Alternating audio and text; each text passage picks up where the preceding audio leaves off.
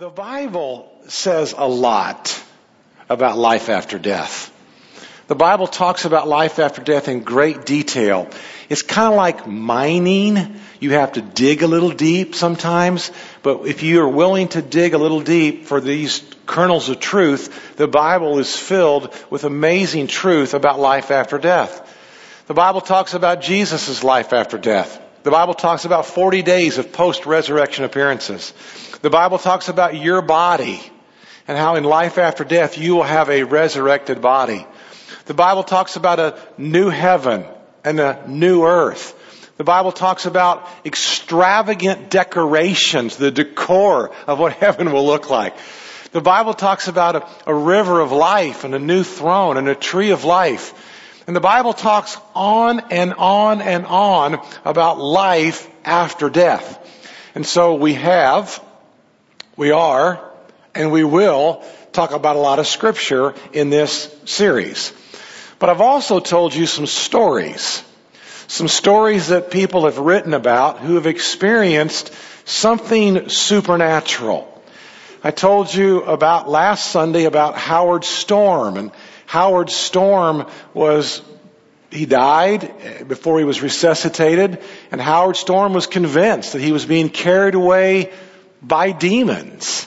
And Howard Storm, uh, as an artist, was kind of a self-made man and didn't believe in God and didn't trust in God. And Howard Storm got a second chance at life.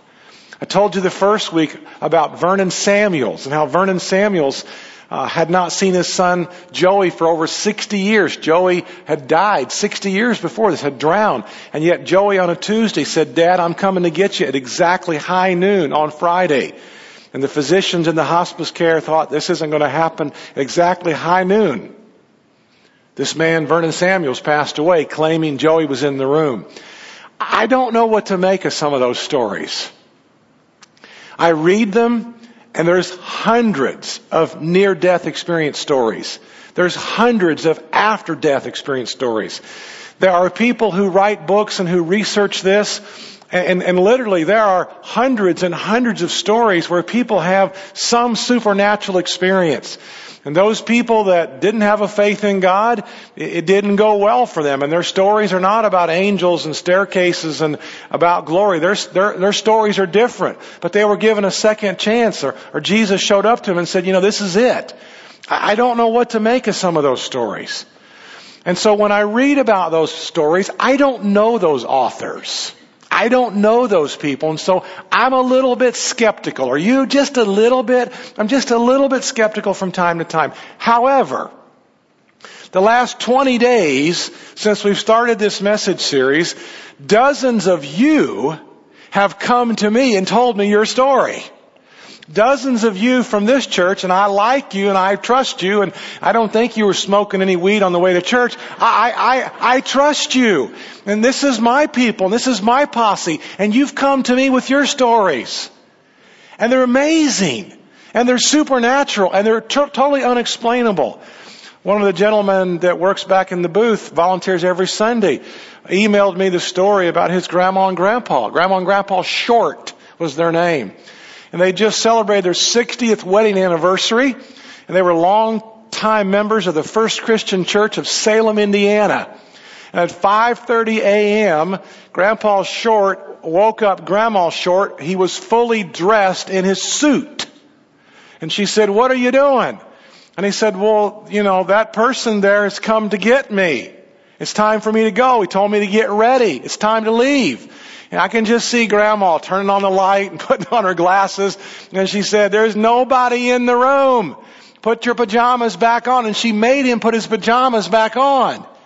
An hour later at 6.30 a.m., grandma woke up with grandpa fully dressed. And just as he tied his shoes, he collapsed and would never be uh, conscious on this earth ever again. You've told me your stories. You're telling me how things happen in a supernatural way, and I can't fully get my hands around that. And so I read stories like Maurice Rawlings, who's a physician, and Maurice was an atheist. And Maurice Rawlings was working in the uh, emergency room, and a man comes in who's having a heart attack. And Maurice Rawlings said he had to do CPR. The man flatlined. And the man gained consciousness and he said, whatever you do, do not let me die. I am in hell. And three times he resuscitated him, and all three times the man said, please, I'm begging you, don't let me die. And the man became a Christian. The man became a believer. And Dr. Maurice Rawlings was so enamored by the story that he went to visit the patient and he said, I know. He saw something. I know. He was somewhere supernatural. M. Scott Peck, the living legend psychiatrist, wrote a book called Happiness is a Choice. And M. Scott Peck, as a psychiatrist, was an agnostic. And agnostic is different than an atheist. An atheist says there is no God. An agnostic says, I don't know and I don't care. And, and M. Scott Peck was an agnostic, but in his psychiatry, he had to study, and part of his studies was to go visit two women, two different women who were supposedly possessed by demons. He didn't believe in demons. He didn't believe in demon possession. So M. Scott Peck goes to these two different exorcisms, and uh, he said as he walked away from both of them, he said, "You know what? I don't even believe in God. But I'll tell you this: I heard the voice of Satan." in both of those exorcisms. And so it's hard to know what to make out of some of those. Those are stories that sometimes I'm skeptical and you're skeptical, but when it comes to scripture, the weight of scripture it doesn't it you know these stories pale in comparison to the weight of scripture. And so i know the bible's true. These stories that i hear i'm trying to connect the dots. I'm trying to tie the loose ends together as are you. But the scriptures talk about a resurrected Jesus. And the scriptures talk about a resurrected body. And the scriptures for today that I want to camp out on today talk about a resurrected universe. What's it going to look like? What will it be? What will the place be that you and I go to? And the Bible talks at great length about our place that it's going to be. And so if you want to turn to Revelation 21, that's where we're going to camp out. I'm going to start, however, with another verse in Hebrews chapter 11. But in Revelation 21, verses 1 through 5, those will be our main verses that we're going to look at today. But I want to start with Hebrews. In Hebrews, there is a called a, a Hall of Fame group of people. Hebrews chapter 11 lists all these incredible, great people who had tremendous faith, and, and, and I love what they were longing for because they were longing for a better place. Have you ever wondered why people are never satisfied where they live? You ever thought about that? I lived in four different states, and every state I've been in, people have never been satisfied where they live. People live in the city, want to live in the country. People live in the country, want to live in the city. People live in North Carolina, want to live in Florida. People live in Florida, want to live in North Carolina. It's the most amazing thing. Why is that? Because we long for a better place. We're always longing for a better environment. And so were these people in this, in this culture. Listen to this. Hebrews 11, 13 through 16. All these people, this is the wall of fame, the hall of fame people by faith. All these people were still living by faith when they died. They did not receive the things promised. They only saw them and welcomed them from a distance. And they admitted that they were aliens and strangers on earth. People who say such things show that they are looking for a country of their own. They're looking for a country of their own. If they had been thinking of the country they had left, they would have had opportunity to return. Instead, they were longing. They were longing for a better country. They were longing for a heavenly one. Therefore, God is not ashamed to be called their God, for He has prepared a city for them. Now, Jesus told the disciples just before He left, I am going there to prepare a place for you. Now, Jesus Christ has had 2,000 years to build. And as a carpenter, that gives me encouragement, right? If, if he was an English teacher, that wouldn't be too exciting because, you know, what an English teacher, how can they build? But Jesus was a carpenter. He's building a better place for us. And we all long for that. And the question is, can we know what that's going to look like? Can we get our mind around what that will be like? I think the answer to that question is yes. Now, if you're at Revelation 21, let's look at some of those scriptures first of all. In Revelation chapter 21, verse 1 says this, Then I saw a new heaven and a new earth. For the first heaven and the first earth had passed away, and there was no longer any sea. Now again, don't let the last part of that verse throw you. I told you when I first read that years ago, that really bothered me because I like the water. I love the water. I like salt water. We went out for a boat ride yesterday. Shouldn't have. We went out for a boat ride yesterday for about an hour, and I think I about got everybody hypothermia. But it was worth it. It was worth every minute of it. But but there will be. Sea is a word for separation. There's no longer any separation in heaven. But here's a cool verse. Because this verse is talking about the new heaven and the new earth. This is the permanent heaven. We talked all last week about the temporary heaven, the intermediate heaven. We talked last Sunday about paradise. We talked last Sunday about Abraham's side. Those were all the temporary places until Jesus comes again. And when Jesus Christ comes again, that's when the permanent heaven will kick in. And Revelation 21 verses 1 through 4 clearly describe what that's going to be like. So I saw a new heaven and I saw a new earth. So does that mean that there will be earth in heaven? Yes. It's exactly what it means. In fact, it's a little different than that. It really means heaven comes down to earth. And we'll see that in just a minute. But the Bible talks in several different places about the present earth will be destroyed or laid bare or it will be uh, destroyed. So let's look at some of these verses. Just stay in Revelation 21. We're going to come back to verse 2 in just a minute. But Psalm, Psalm 102 says, In the beginning you laid the foundations of the earth and the heavens are the work of your hands. They will perish, but you will remain. They will all wear out like a garment. Like clothes, you will change them, and they will be discarded. So I'm not saying the new earth will be like this earth. It will have familiarity. It will have qualities and characteristics like this earth, but it will be very different. This present earth will not be the new earth. Look at some other verses. Luke 21, 33. Heaven and earth will pass away, Jesus said, but my words will never pass away. I mean, the word of God will last forever and forever. Look at another verse out of 2 Peter chapter 3. But the day of the Lord will come like a thief. The heavens will disappear with a roar. The elements will be destroyed by fire and the earth and everything in it will be laid bare. I thought, as I was studying this in Bible college, that this present earth was going to be completely destroyed, wiped out, we'd never be able to recognize any of it. The word laid bare means a great transformation. Kind of like when God destroyed the earth with the flood. Remember that? Everything got destroyed, but there was still the earth, right? The other trees got destroyed and the cattle got destroyed, but, but the earth itself was still the earth. And that's what this passage of scripture means. So Revelation 21 says, I saw, John, he has a vision of the future. I saw a new heaven and a new earth, for the old heaven and the old earth had passed away. Now go back to Revelation chapter 21, look at verse 2. I saw the holy city. Well, that's interesting. Because Hebrews chapter 11 said we're longing for a country, for a heavenly city. And Hebrews chapter 11 is talking about what's going to take place with Revelation chapter 21 verse 2. I saw the holy city, the new Jerusalem, coming down from heaven. Well, that's interesting. Well, where is heaven? Heaven is anywhere God is. If you try to nail down where heaven is, just find God. Are you with me on that? Heaven is wherever God is. I saw the holy city. I saw the new Jerusalem. What's it doing? It's coming down. It's up there because that's where God is, but now God's coming down here to a new earth. The heavenly city. I see the city and the city is coming down. Wow. Coming down from heaven. Prepared as a bride beautifully dressed for her husband. Look at verse three.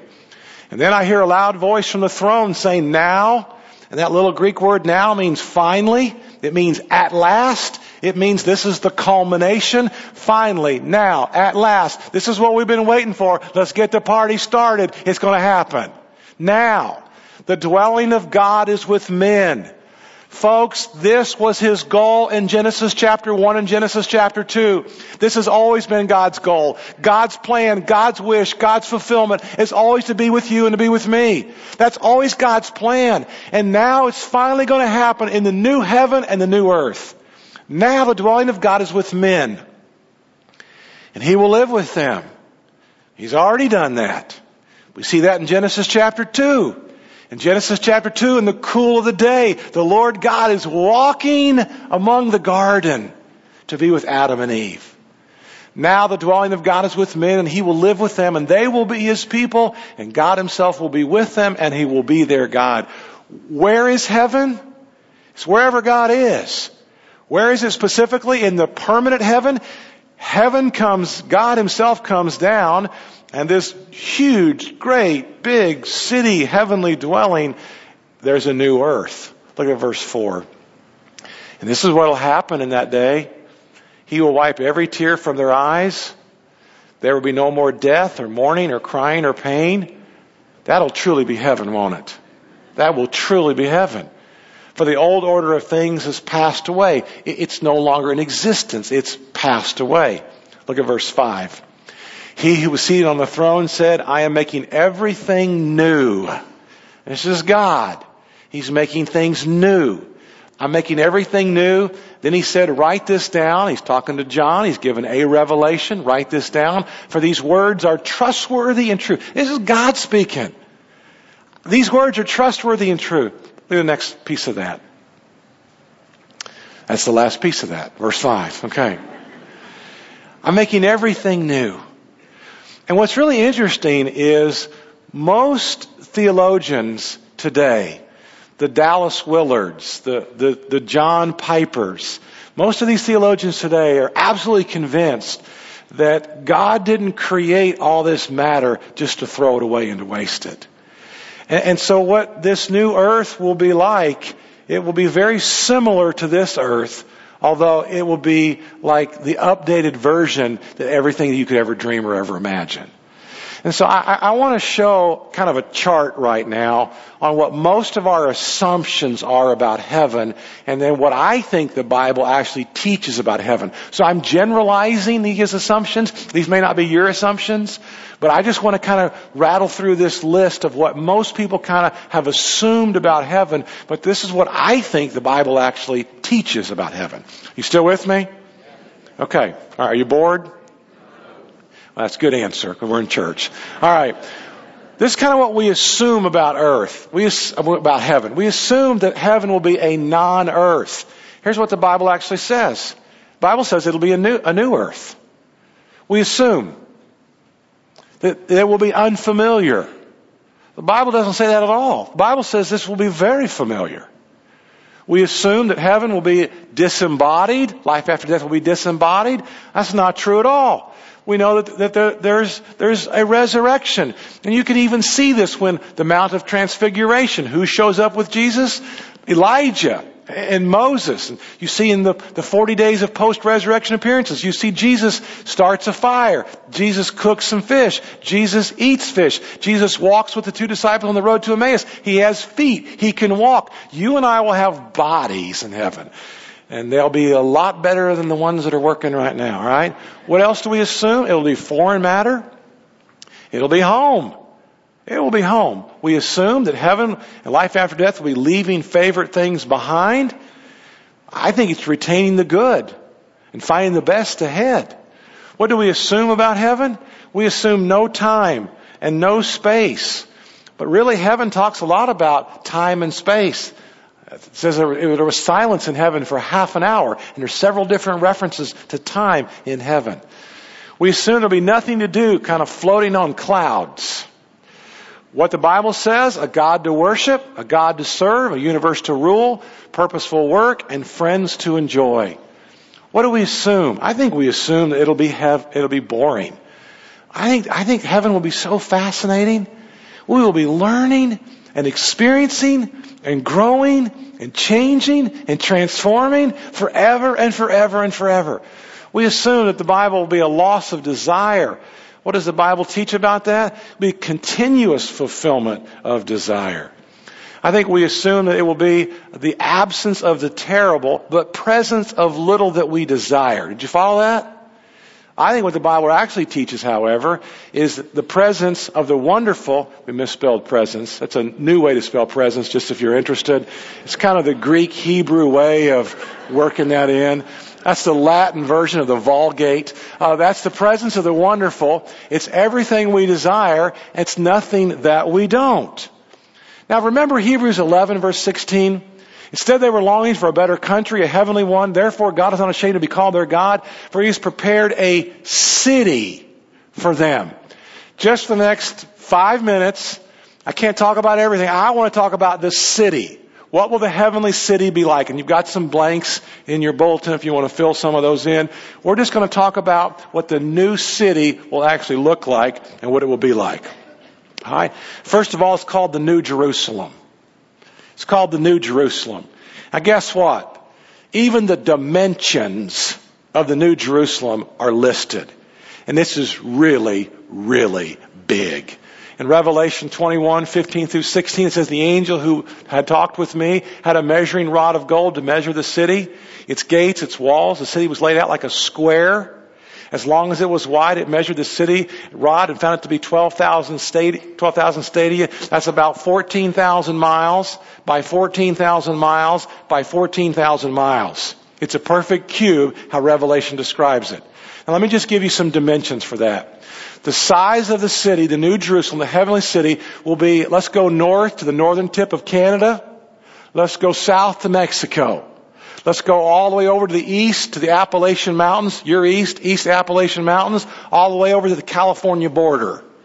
This city, just to stretch it out in the United States from Canada to Mexico, all the way to the Appalachian Mountains, all the way to the California border, this is one big hunka munka mama city. It's ten times the size of France. Just to give you some perspective. It's, if it's, if it's 14,000 by 14,000 by 14,000, it's a total of 600,000 stories tall. A couple of billion people can live just on the upper floors if they want to. Okay? I personally don't want to be up there. I want to be a little closer to the water myself. But it's one big city. It's called the New Jerusalem. Now, is this just figurative? Maybe. I have no problem if it is. The whole point of the passage of scripture is it's really, really big, big, big, big. It's a bigger city than you could ever dream or imagine. Okay? Just the city of Jerusalem. It has new gates. Revelation 20, go to new gates. Revelation 21, 12 through 13 talk about gates. Had a great wall, high with 12 gates and 12 angels at the gates. Now, what I like about this is the gates are never shut. And when you get to heaven, it's a place of complete security. It's a city you don't have to look behind every alley and every corner. It's a city that's completely secure. There are new gates in this city. There's another new. Look at the next one. There's new decorations. It's shone with the glory of God. Its brilliance was like that of a very precious jewel, like, the, like jasper, clear as crystal. The wall was made of jasper, the city of pure gold, as pure as glass. The foundations of the city walls were decorated with every kind of precious stone. And then it begins to list every one of the stones. God can paint. God can build. And God's stuff isn't junk. God's stuff is gorgeous and pretty and beautiful and beyond our imagination. The decorations of this city are glorious and extremely beautiful. Let's look at the next new. It'll be, there'll be a new river. Revelation chapter 22 verses 1 and 2 say, Then the angel showed me the river of the water of life, as clear as crystal, flowing down from the throne of God and of the Lamb down in the middle of the great street of the city. And on each side of the river there was what's called the tree of life. Let's look at the next new. And this is the tree of life. The tree of life, folks, is mentioned seven times in the Bible. The tree of life is mentioned three times in Genesis chapter 2. The tree of life is mentioned four times in the book of Revelation. It's in Revelation 2, 7, and three times it's mentioned in the very last chapters of the book of Revelation. You and I will get to go and participate from the tree of life. On each side of the river stood the tree of life, bearing 12 crops of fruit, yielding its 12 crops of fruit, yielding its fruit every month, and the leaves of the tree are for the healings of the nations. There's a new throne. Look at Revelation 22 verses 3 through 5. No longer will there be any curse. The throne of God and of the Lamb will be in the city and his servants will serve him. That's one thing we'll be doing in heaven. Yes, there will be work in heaven. We will be serving him. They will see his face and his name will be on their foreheads. There will be no more night. They will not need the light of a lamp or the light of the sun. For the Lord God will give them light, and they will reign forever and forever. A new throne. And this last one I call new travelers. There'll be new guests. It appears like people will be coming and going to and from this incredible city. And I've got three different verses of scripture I want to share with this one. On that day, it's on, on no day will its gates ever be shut, for there will be no night. Revelation 21, 25. Look at Habakkuk. Probably didn't study that this morning before you got to church. Habakkuk 2 verse 14 says, For the earth will be filled with the knowledge of the glory of the Lord as the waters cover the sea. There'll be newness. The nations will walk by its light and the kings of the earth will bring their splendor into it. The glory and honor of the nations will be brought into it. Well, how's the splendor coming and going? How's the splendor getting in and out of there? People are bringing it. People are traveling back and forth in this incredible time, this incredible nation. So what, what will it be like? I mean, that's scripture. Now let's, let's dial it down to kind of where you and I live just a little bit more. What, what will heaven really be like? I think heaven will be familiar. I, I, think it'll be very familiar. It's not like we got leave this earth and then get transported as aliens to a new planet that we have no understanding about. It'll be familiar. I think it'll be filled with family. I can't wait to see my grandparents. I really can't. Told you last week, old Gorman and Catherine and Harry and Mary Smith. I just had wonderful relationships. I ate more pie and more chicken and more stuff and I just, I think my grandmas are already cooking, waiting for me to get there. I really do. I think there'll be incredible family. It will be a family reunion. Heaven will be a place where we fit in. There's some places now on this earth that you just don't feel comfortable in, right? There's some circles that you just don't feel good. You don't fit in with some people or some environments. In heaven, no shame, no curses, no embarrassment, no exposure. These are my people. This is my posse. These are my amigos. This is where I belong. It, it, it'll just be that incredible fitting in feeling 24-7 or however they measure time in heaven. It'll be a far better version of this earth. I don't exactly know what the new earth will look like, but I am pretty sure there'll be mountains and streams and rivers and streams. I'm pretty sure there'll be butterflies and flowers. I'm pretty sure I'll get to fish as much as I want, or at least as much as God will allow me to. I'm pretty sure that it will be a better version of this earth by far. And so the things that you enjoy on this earth, do you think God's going to penalize us and take those away in the, in the new earth? I don't think so. I don't think so at all. I think you'll be able to paint and write music and you will be able to garden and the garden will actually grow and the bugs won't eat all your stuff. It'll be a great environment. You will be able to do, if you like to play golf, you will hone your golf game. It will be the things that you will get to do. And then next week I'm going to talk all about God, about heaven, how the best part about heaven is truly God. And you will be so comfortable with the host you will be so comfortable with Jesus. I'm not sure on this earth, even though we're Christians, that we're always comfortable with Jesus. I'm not sure on this earth that we always feel that Jesus loves me. I know this, I know, the Bible tells me so, but I think because we struggle, you know, with getting our lives together and we struggle with living above the boards and we, I, I'm not sure that we're always comfortable in Jesus' presence. Lord, I know what I should be, and, and yet in heaven, no shame no exposure, no embarrassment. Nothing will be that awkwardness in heaven. But you know what the best part about all this is? The best part is that God fulfills His dream and His desire. It's not about us. Oh, there's a lot for us. And there's a lot about heaven that really has us in mind. But if you really boil this whole thing down to it, God gets his dream. God in heaven gets his wish. And his wish has always been, before he created the foundation of the earth, his wish has always been to be with you and me. Now the dwelling of God is with man. Revelation 21 verse 3. Now the dwelling of God is with man. Finally, at last, finally it's here. Now the dwelling of God is with men and he will live with them. They will be his people and God himself will be with them and he will be their God. God longs for this. God has a hunger and a desire to spend time with you. And so, I just want to kind of shift the last part of this for just two minutes and talk about where you're going and how maybe it makes a whole lot of sense to get prepared to be where you're going.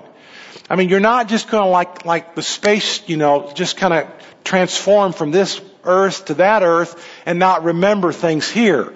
Your history here will go with you. Your holy history from this earth will go with you. The books it says will be opened and every good deed that you've done will be remembered and you will be rewarded for those things. And so just, just for a second, just, just give me just a second to kind of explain what I'm talking about. If you were going to go into the medical field and you're 16, 17, 15 years old and you would like to maybe be an x-ray technician or maybe be an LPN or an RPN or maybe be a radiologist, wouldn't it make sense that you kind of took some chemistry in high school? Wouldn't it make sense that you take biology in high school? Wouldn't it make sense that maybe you spent a little bit of time shadowing a nurse or doing some medical things or at least visiting a hospital or a doctor's office? If you're going to be a farmer, and your desire was to be like this great big, you know, cool farmer, I mean, wouldn't it make sense for you to go to some place like Purdue, a, a school that, that, majored in agriculture and understand machinery and, and get kind of a, a business degree? I mean, if you were going to build skyscrapers, it was your job, you know, you wanted to build skyscrapers, you know, but you'd never taken physics and you didn't really like math. I mean, wouldn't it make sense that you kind of understand a little bit about physics and math before you went to engineering school? We're going to heaven.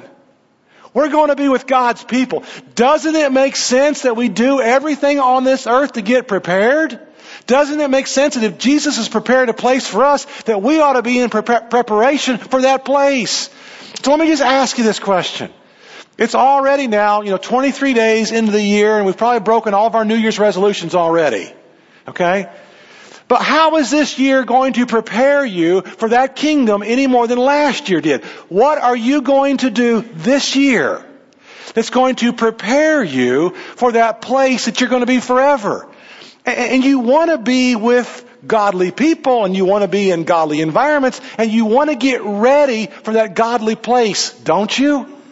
So let me ask you this question. Are you doing things today that are not helping your preparation?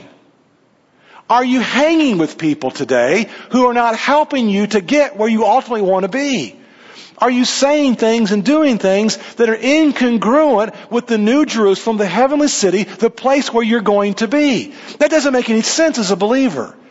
Because as a believer, if all you've got is fire insurance, and you're not saying and doing the things today that are going to prepare you for that heavenly dwelling, you're going to get there and you're going to think to yourself, why in the world am I so unprepared? Why in the world didn't I spend more time on this earth in preparation? So what's the preparation? The preparation is always growing in your relationship with Jesus Christ. It's our mission statement. And so it's not that you're like this perfect saint, but are you moving in the right direction? Are you saying and doing things today that are taking steps to move you into that growing relationship with Jesus Christ? What's next for you? Do you need to stop being with some people and start having some better friends? Do you need to stop spending so much time maybe doing TV or, you know, computer and maybe spend more time listening to your Bible? I don't know. I don't know. I just know where you're going. I just know where you're headed. I just know what this new Jerusalem, this holy city, this new earth is going to be like. And my job is to encourage you to become as prepared as you possibly can be. That's why we do church. We come together as a group of people and we worship together. Absolutely.